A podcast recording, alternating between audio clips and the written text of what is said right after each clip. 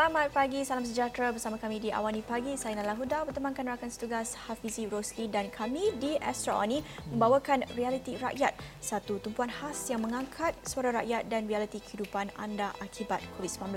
Untuk rakyat, anda boleh menghubungi Astro Awani dan untuk kepimpinan, Astro Awani akan juga memberi peluang kepada setiap wakil rakyat yang anda lantik untuk menyuarakan bagaimana realiti di kawasan anda. Dan ekonomi juga adalah penting oleh itu dari sekecil-kecil usahawan mikro sehinggalah perniagaan gedung besar. Ini platform untuk anda suarakan isu dan inovasi yang diperlukan. Dan segmen realiti rakyat hari ini di Awani Pagi bermula sekarang.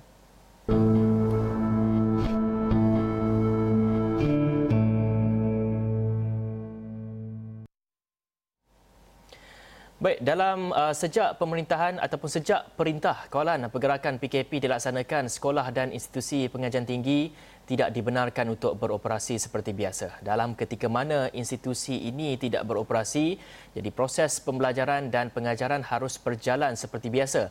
Dan bagi memastikan pelajar terus dapat mencambah ilmu mereka, Cara yang boleh diakses mereka adalah menggunakan bentuk pembelajaran atas talian ataupun e-learning dan juga buku digital interaktif ataupun dipanggil sebagai e-book.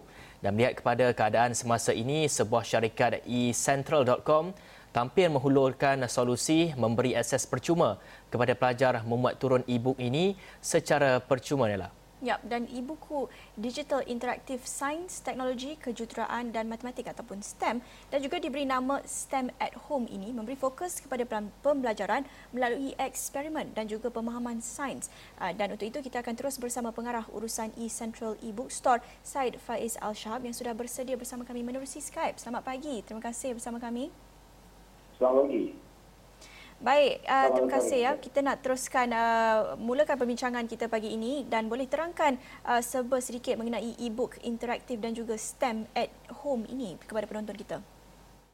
Okey, uh, STEM at home ni tujuan dia adalah untuk uh, kita memperkenalkan uh, kejuruteraan kepada murid-murid pada usia yang lebih muda lah eh. Uh, sebab selalunya kita ni bila kita nak fikirkan tentang apa yang kita nak lakukan uh, apa uh, di dalam kerjaya kita, kita tunggu sampai kita masuk ke universiti. Tapi ini kita memberikan pendedahan uh, dari peringkat yang lebih awal melalui eksperimen-eksperimen yang yang uh, apa mudah dan murah untuk dilakukan eh. Uh, problem solving skills tu lah. Uh, menggunakan paperclip, menggunakan uh, apa uh, tutup botol, getah dan sebagainya. Uh, saya rasa uh, perkara yang paling uh, mahal di situ adalah gam tembak uh, yang mungkin berbelas ringgit lah harganya. Tapi itu pun optional. Kita boleh gunakan alternatif lain untuk membangunkan uh, projek-projek uh, STEM ini. Baik Faiz, kita tengok kepada aktiviti-aktiviti ini, aktiviti eksperimen ini agaknya sasaran kepada pelajar berumur berapa yang sesuai untuk STEM at home ni?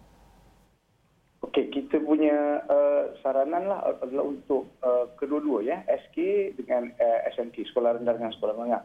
Kalau sekolah rendahnya, uh, kalau murid-murid nak lakukan eksperimen ini, dia perlukan uh, bimbingan daripada uh, uh, ibu bapa lah ya. Tapi untuk sekolah menengah, mereka boleh melakukannya sendiri. Sebab dia merupakan prinsip sains. Prinsip sains ni dia uh, cross board lah untuk semua sekali. Jadi bercakap tentang uh, STEM at home ini, berapa lama agaknya masa yang diambil untuk membangunkan e-book ini sudah uh, lama wujud di pasaran atau baru saja uh, dibangunkan? Eh tidak, uh, e-book ni uh, diilhamkan oleh satu uh, kolik saya, uh, rakan sekerja saya yang pada awalnya uh, PKP ni pada uh, 19 ke 20 hari bulan uh, Mac dia kata eh tak boleh lah tengok anak-anak kita ni duduk peliharaan dekat rumah kan macam tu. Jadi dia pun kata apa kata kalau kita buat aktiviti. So daripada aktiviti STEM-STEM ni yang dijadikan uh, uh, sebuah buku dan kita kata okay why not kita uh, kongsikan kepada semua uh, rakyat Malaysia yang mau maukan uh, benda yang sama lah untuk anak-anak mereka. Baik Faiz, kita nak lihat bagaimana uh, dari segi uh, STEM at home ni ia dapat dikembangkan pada masa hadapan. Kita tahu e-book ni semakin uh, ramai yang menggunakan e-book ni uh, terutamanya ketika uh, perintah kawalan pergerakan PKP ni orang ramai tidak mampu untuk keluar dan sebagainya untuk membeli buku dan sebagainya. Jadi saya kira e-book ni ataupun uh, melihat kepada sambutan e-book ni bagaimana mungkin dapat ceritakan sikit dari dari segi sebelum uh, PKP dan juga semasa PKP sambutan melihat kepada e-book ni. Mhm. Oh okey uh, saya rasa PKP ini uh, memberi banyak peluang kepada buku elektronik uh, sebab uh, kalau kita tengok dari segi penggunaan ya, kalau jualan tu uh, dia naik empat kali ganda ketika PKP. Tapi kalau dari segi penggunaan, uh, dia punya statistik biasa adalah dalam satu hari uh, pengguna menggunakan uh, platform kami, ya, aplikasi kami untuk membaca buku dan sebagainya sebanyak uh, 700 jam satu hari. Kalau waktu sebelum PKP, ya, 700 jam. Waktu ketika PKP uh, dalam puratanya dalam 3,000 jam satu hari. So banyak perbezaan dari segi penggunaannya kerana saya rasa uh, uh, pengguna lebih uh, rasa lebih uh, selesa menggunakan uh, bahan-bahan dalam talian ini kerana bila dia membuat pesanan dia terus dapat dia tak perlu uh, melalui uh, sistem postage dan sebagainya. Baik, Faiz, kita nak bercakap tentang akses kepada e-book dan juga pembelajaran digital secara keseluruhannya. Hmm. Ini menjadi satu isu buat uh, murid seluruh dunia ketika uh, mengadaptasi kepada normal baharu, perlu beralih kepada platform digital untuk um, teruskan pembelajaran ketika berdepan dengan PKP ini. Tetapi akses, satu um, akses kepada peranti uh, digital, elektronik, uh, lain satu akses kepada capaian internet juga menjadi satu permasalahan. Jadi, um, Faiz sendiri yang sudah lama menceburi dalam industri e-book ini, pandangan Faiz sendiri tentang pentingnya akses kepada pembelajaran dalam talian terutamanya ketika uh, berdepan dengan krisis seperti ini tidak dapat pergi ke sekolah seperti biasa, pentingnya pembelajaran digital dan platform digital itu. Ya, yeah, okey. So uh, e-learning ya, pembelajaran digital ni kalau kita uh, lihat pada negara-negara maju lah katakan kita rasa macam uh, mudah tapi walaupun di negara maju pun tidak mudah sebegitu. Uh, saya rasa pada 20 April uh, Astrawani pun ada buat sedikit uh, kajian tentang penggunaan peranti untuk uh, PDP eh, di sekolah. Uh, dan kita pun dah tahu bahawa uh, pengguna atau murid-murid yang mempunyai uh, peralatan yang lengkap seperti komputer riba dengan uh, apa ni uh, peranti tablet ni uh, tak banyak peratusannya eh yang lebih ramai adalah uh, uh, telefon bimbit yang lebih murah, smartphone yang lebih murah ni lah. Ini yang lebih banyak ratusannya. Jadi dalam konteks ini kita lihat juga pada capaian uh, talian internet. Uh, kalau kita menggunakan pendidikan uh, melalui apa telecommunication broadcasting seperti Zoom dan sebagainya, benda ni uh, paling paling lama kita boleh bertahan dalam 40 minit sebelum dia mempunyai gangguan dan sebagainya dalam uh, talian internet. Jadi kalau kita lihat dalam ni, Eh, kita tak boleh menggunakan satu solution yang 100% uh, uh, reliant pada capaian internet sahaja. Ataupun yang perlukan device-device peranti-peranti yang canggih eh. Kita perlu lihat pada realiti hakikat sebenar. Jadi kalau kami di Essential kita punya kekuatan di sini adalah kandungan digital yang dimuat turun ya. Format e-book sama ada interaktif ataupun tidak interaktif file size-nya adalah sangat ringan. Dan dia serasi dengan semua screen size peranti. Uh, ini adalah mustahak sebab kalau kita lihat pada pendidikan uh, digital di, di, di Malaysia, kalau kita nak mengharapkan pencapaian uh, 100% internet, memang sukar. Kalau di, di rumah lah eh. Uh, kalau kita nak mengharapkan semua murid-murid kita mempunyai peranti yang mahal-mahal dan yang canggih-canggih pun sukar. Ya. Jadi kita perlukan suatu solution yang membenarkan uh, murid itu uh, muat turun kandungan itu ya mm-hmm. Dengan mudah dengan dengan dan cepat dan boleh menggunakan peranti-peranti yang tidaklah begitu mahal kosnya seperti peranti uh, tinta yang yang biasa.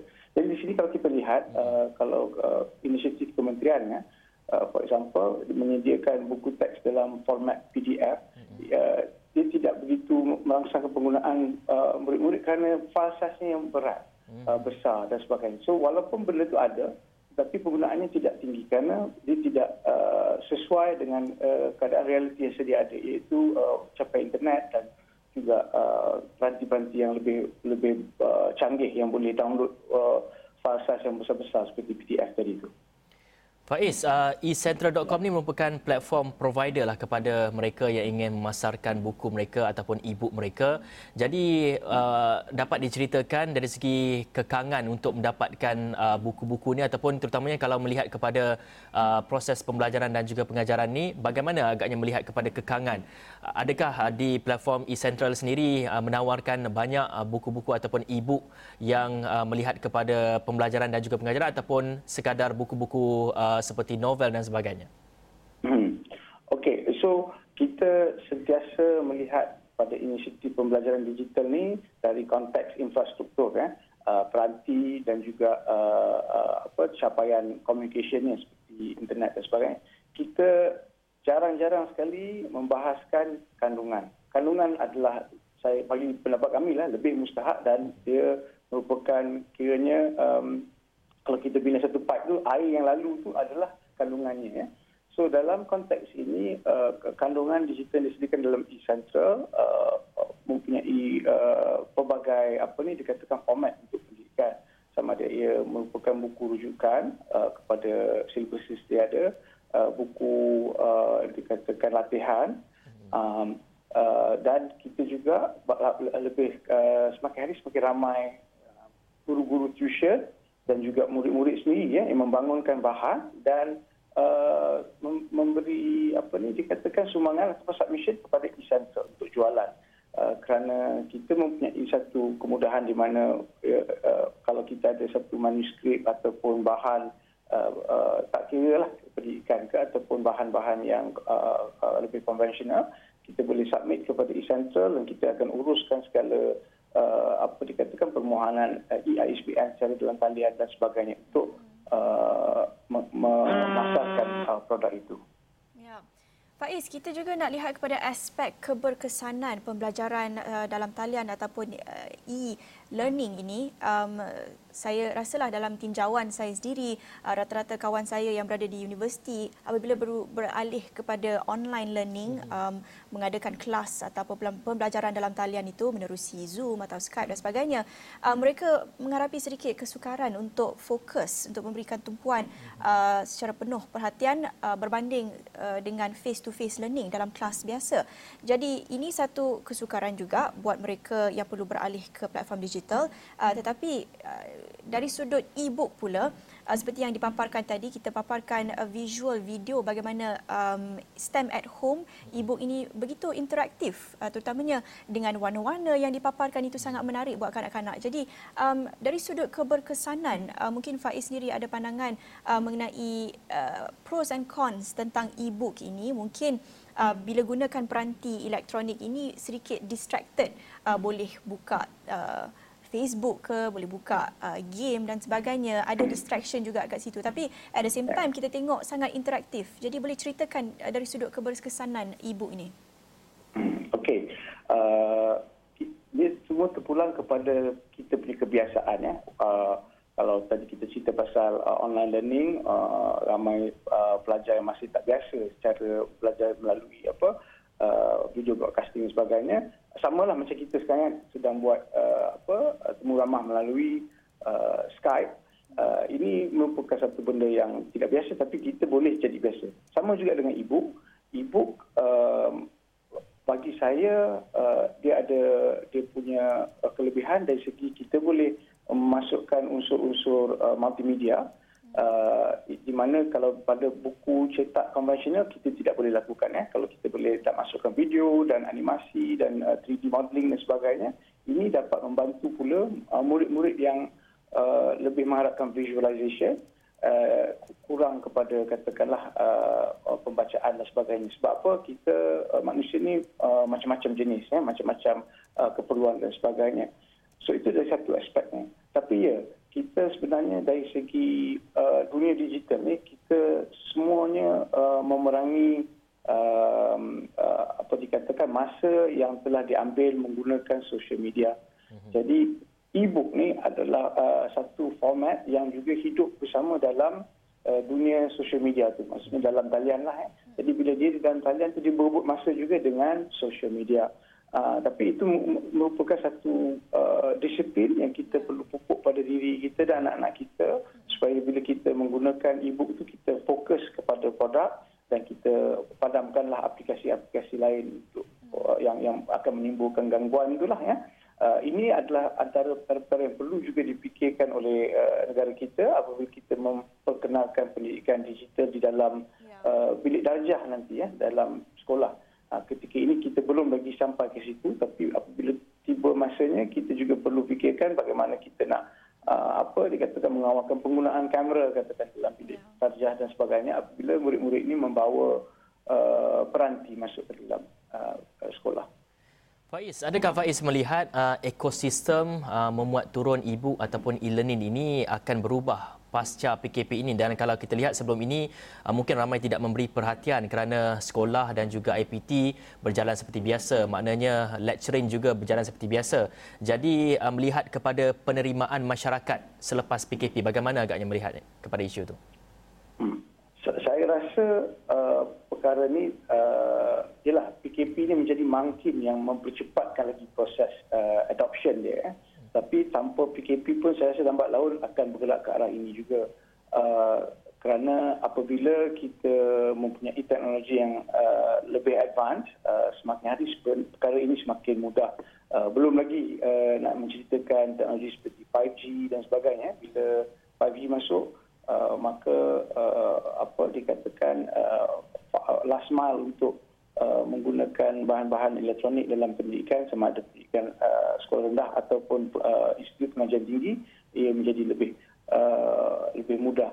Uh, bagi pendapat kami lah di Isandra, uh, penggunaan e-book pada PKP ini akan kekal selepas PKP juga sebab uh, melalui pengalaman yang kami ada kalau pengguna itu dia biasa menggunakan uh, buku konvensional, buku cetak dan dia mencuba pula menggunakan buku elektronik, uh, dia akan berasa pelik pada mulanya. Tapi bila kita tanya dia nak, nak guna balik tak buku uh, cetak, dia akan cuba balik buku cetak tapi dia akan rasa uh, ralat juga di situ. Jadi sebenarnya format untuk buku uh, cetak dengan buku digital ni uh, tak jauh beza. Eh? Dia menyampaikan sajian yang sama.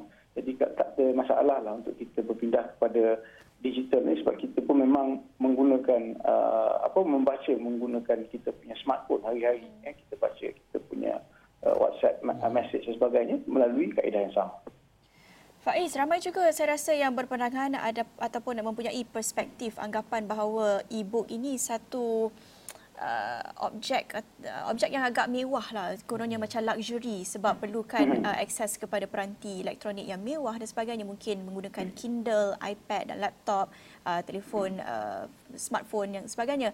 Um, tetapi sebenarnya e-book ini boleh menjimatkan kewangan dalam masa yang panjang kerana uh, melihat kepada penjimatan kos pembelian e-book itu um, kosnya lebih rendah berbanding dengan buku fizikal seperti biasa kerana kurangkan kos uh, cetakan dan sebagainya. Um, jadi apakah sebenarnya kos pembuatan e-book ini? Adakah ia boleh uh, menjimatkan kos uh, penerbitan buku dalam jangka masa yang panjang dan juga dari sudut um, uh, environmental side tu juga um, dari sudut alam sekitar mungkin dapat menjimatkan penggunaan kertas dan sebagainya. Uh, terutamanya dalam berdepan dengan uh, krisis pandemik COVID-19 ini uh, ada juga kesukaran mendapatkan bekalan dan sebagainya. Adakah e-book ini satu solusi um, ataupun solusi buat industri buku dalam jangka masa yang panjang yang lebih mampan apa pandangan Faiz Ya Okey, so kalau kita lihat uh, pada komen yang pertama tadi itu berkenaan uh, dikatakan ibu ini merupakan uh, item yang luxury ya. Hmm. Mungkin uh, 10 tahun dahulu mungkin ya kerana kita perlukan uh, peranti yang mewah dan sebagainya. Tapi pada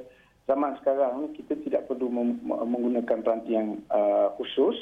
Kita boleh menggunakan apa-apa uh, jenis uh, apa uh, smartphone pun boleh yang yang murah pun boleh uh, yang kita hanya perlu uh, downloadkan application saja. So apabila kita dah muat turunkan application tu kita boleh uh, akses kepada semua bahan-bahan uh, elektronik yang ada ya. So dari segi uh, uh, kos kepada pengguna pula dia rata-rata lebih murah sedikit daripada buku uh, buku cetak kerana dia tidak melibatkan uh, dia tidak melibatkan percetakan. Uh, dia tidak melibatkan uh, dikatakan uh, pengedaran dan sebagainya. So dia adalah uh, mungkin dalam uh, 30 hingga 70% lebih murah daripada buku uh, cetakan uh, fizikal. Eh. Daripada penerbitannya pun dia lebih uh, mudah kerana dia tidak melibatkan kos uh, untuk uh, uh, mencetak tadi itu. Jadi bila dia tidak melibatkan kos mencetak, maka dalam dunia penerbitan buku ni lah, eh, kos yang paling besar tu telah uh, uh, dimansuhkan. Bila dimasukkan, maka dia lebih mudah untuk dicetak ataupun sorry, minta maaf eh, dia boleh mudah untuk terbit buku uh, digital ni oleh sesiapa sahaja. So kita boleh menjadi seorang penerbit uh, uh, yang dikatakan penerbit bebas. Ya. Uh, itu dari segi um, dikatakan uh, production e-book. Kalau dari segi untuk uh, production e-book yang interaktif ni pula ada kala kosnya juga uh, agak tinggi ya kerana untuk kita membangunkan satu video yang cantik yang mudah untuk difaham grafik yang yang cantik uh, illustration dan sebagainya uh, itu ada ada kala memakan kos so terpulang kepada uh, berapa canggih kita nak kita punya buku interaktif tu uh, dia akan ditentukan oleh uh, apa yang dikatakan uh, digital yang kita nak masukkan dalam dalam uh, kita punya uh, buku tadi tu eh. Uh, so da- dari segi uh, uh, kesesuaian kepada kita punya alam sekitar memang memanglah e-book ni uh, lebih environmental friendly. Ramai yang yang membahaskan bahawa e-book ni memerlukan uh, peranti elektronik eh, seperti smartphone, seperti apa tablet dan sebagainya yang menggunakan uh, bateri. Bateri ini dia menggunakan satu uh, chemical namanya nickel cadmium yang menyebabkan pelbagai pencemaran juga. Mm-hmm. Tapi saya punya uh, argument di sini adalah mm-hmm. walaupun tak ada e-book uh, peranti-peranti ini akan wujud juga. Jadi kita yeah. sebagai e-book ni kita hanya uh, dikatakan ya. menggunakan medium Uh, medium peranti itu, eh, medium dunia digital ini sebagai satu format untuk kita yeah. menyediakan bahan pembacaan kepada khalayak ramai. Okey baik, terima kasih Said Faiz Al-Shahab merupakan pengarah urusan e-Central e-Bookstore atas perkongsian sementara tadi dan kita akan berehat dulu seketika. Kita kembali selepas ini.